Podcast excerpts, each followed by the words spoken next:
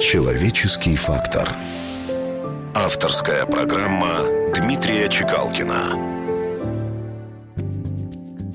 Да, господа, что слава, жалкая заплата на ветхом рубище, певца писал Пушкин.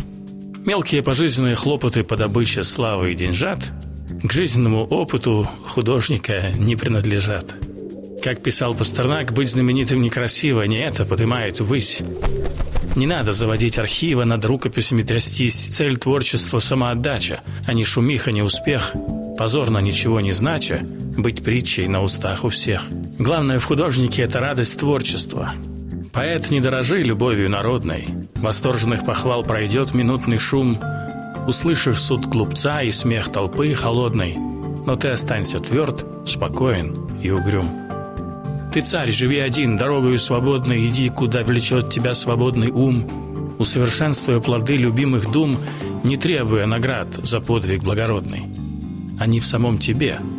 Ты сам свой высший суд. Всех строже оценить умеешь ты свой труд.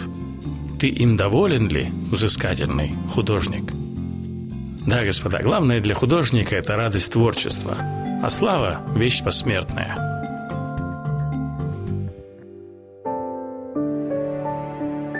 Человеческий фактор. На радио «Вести».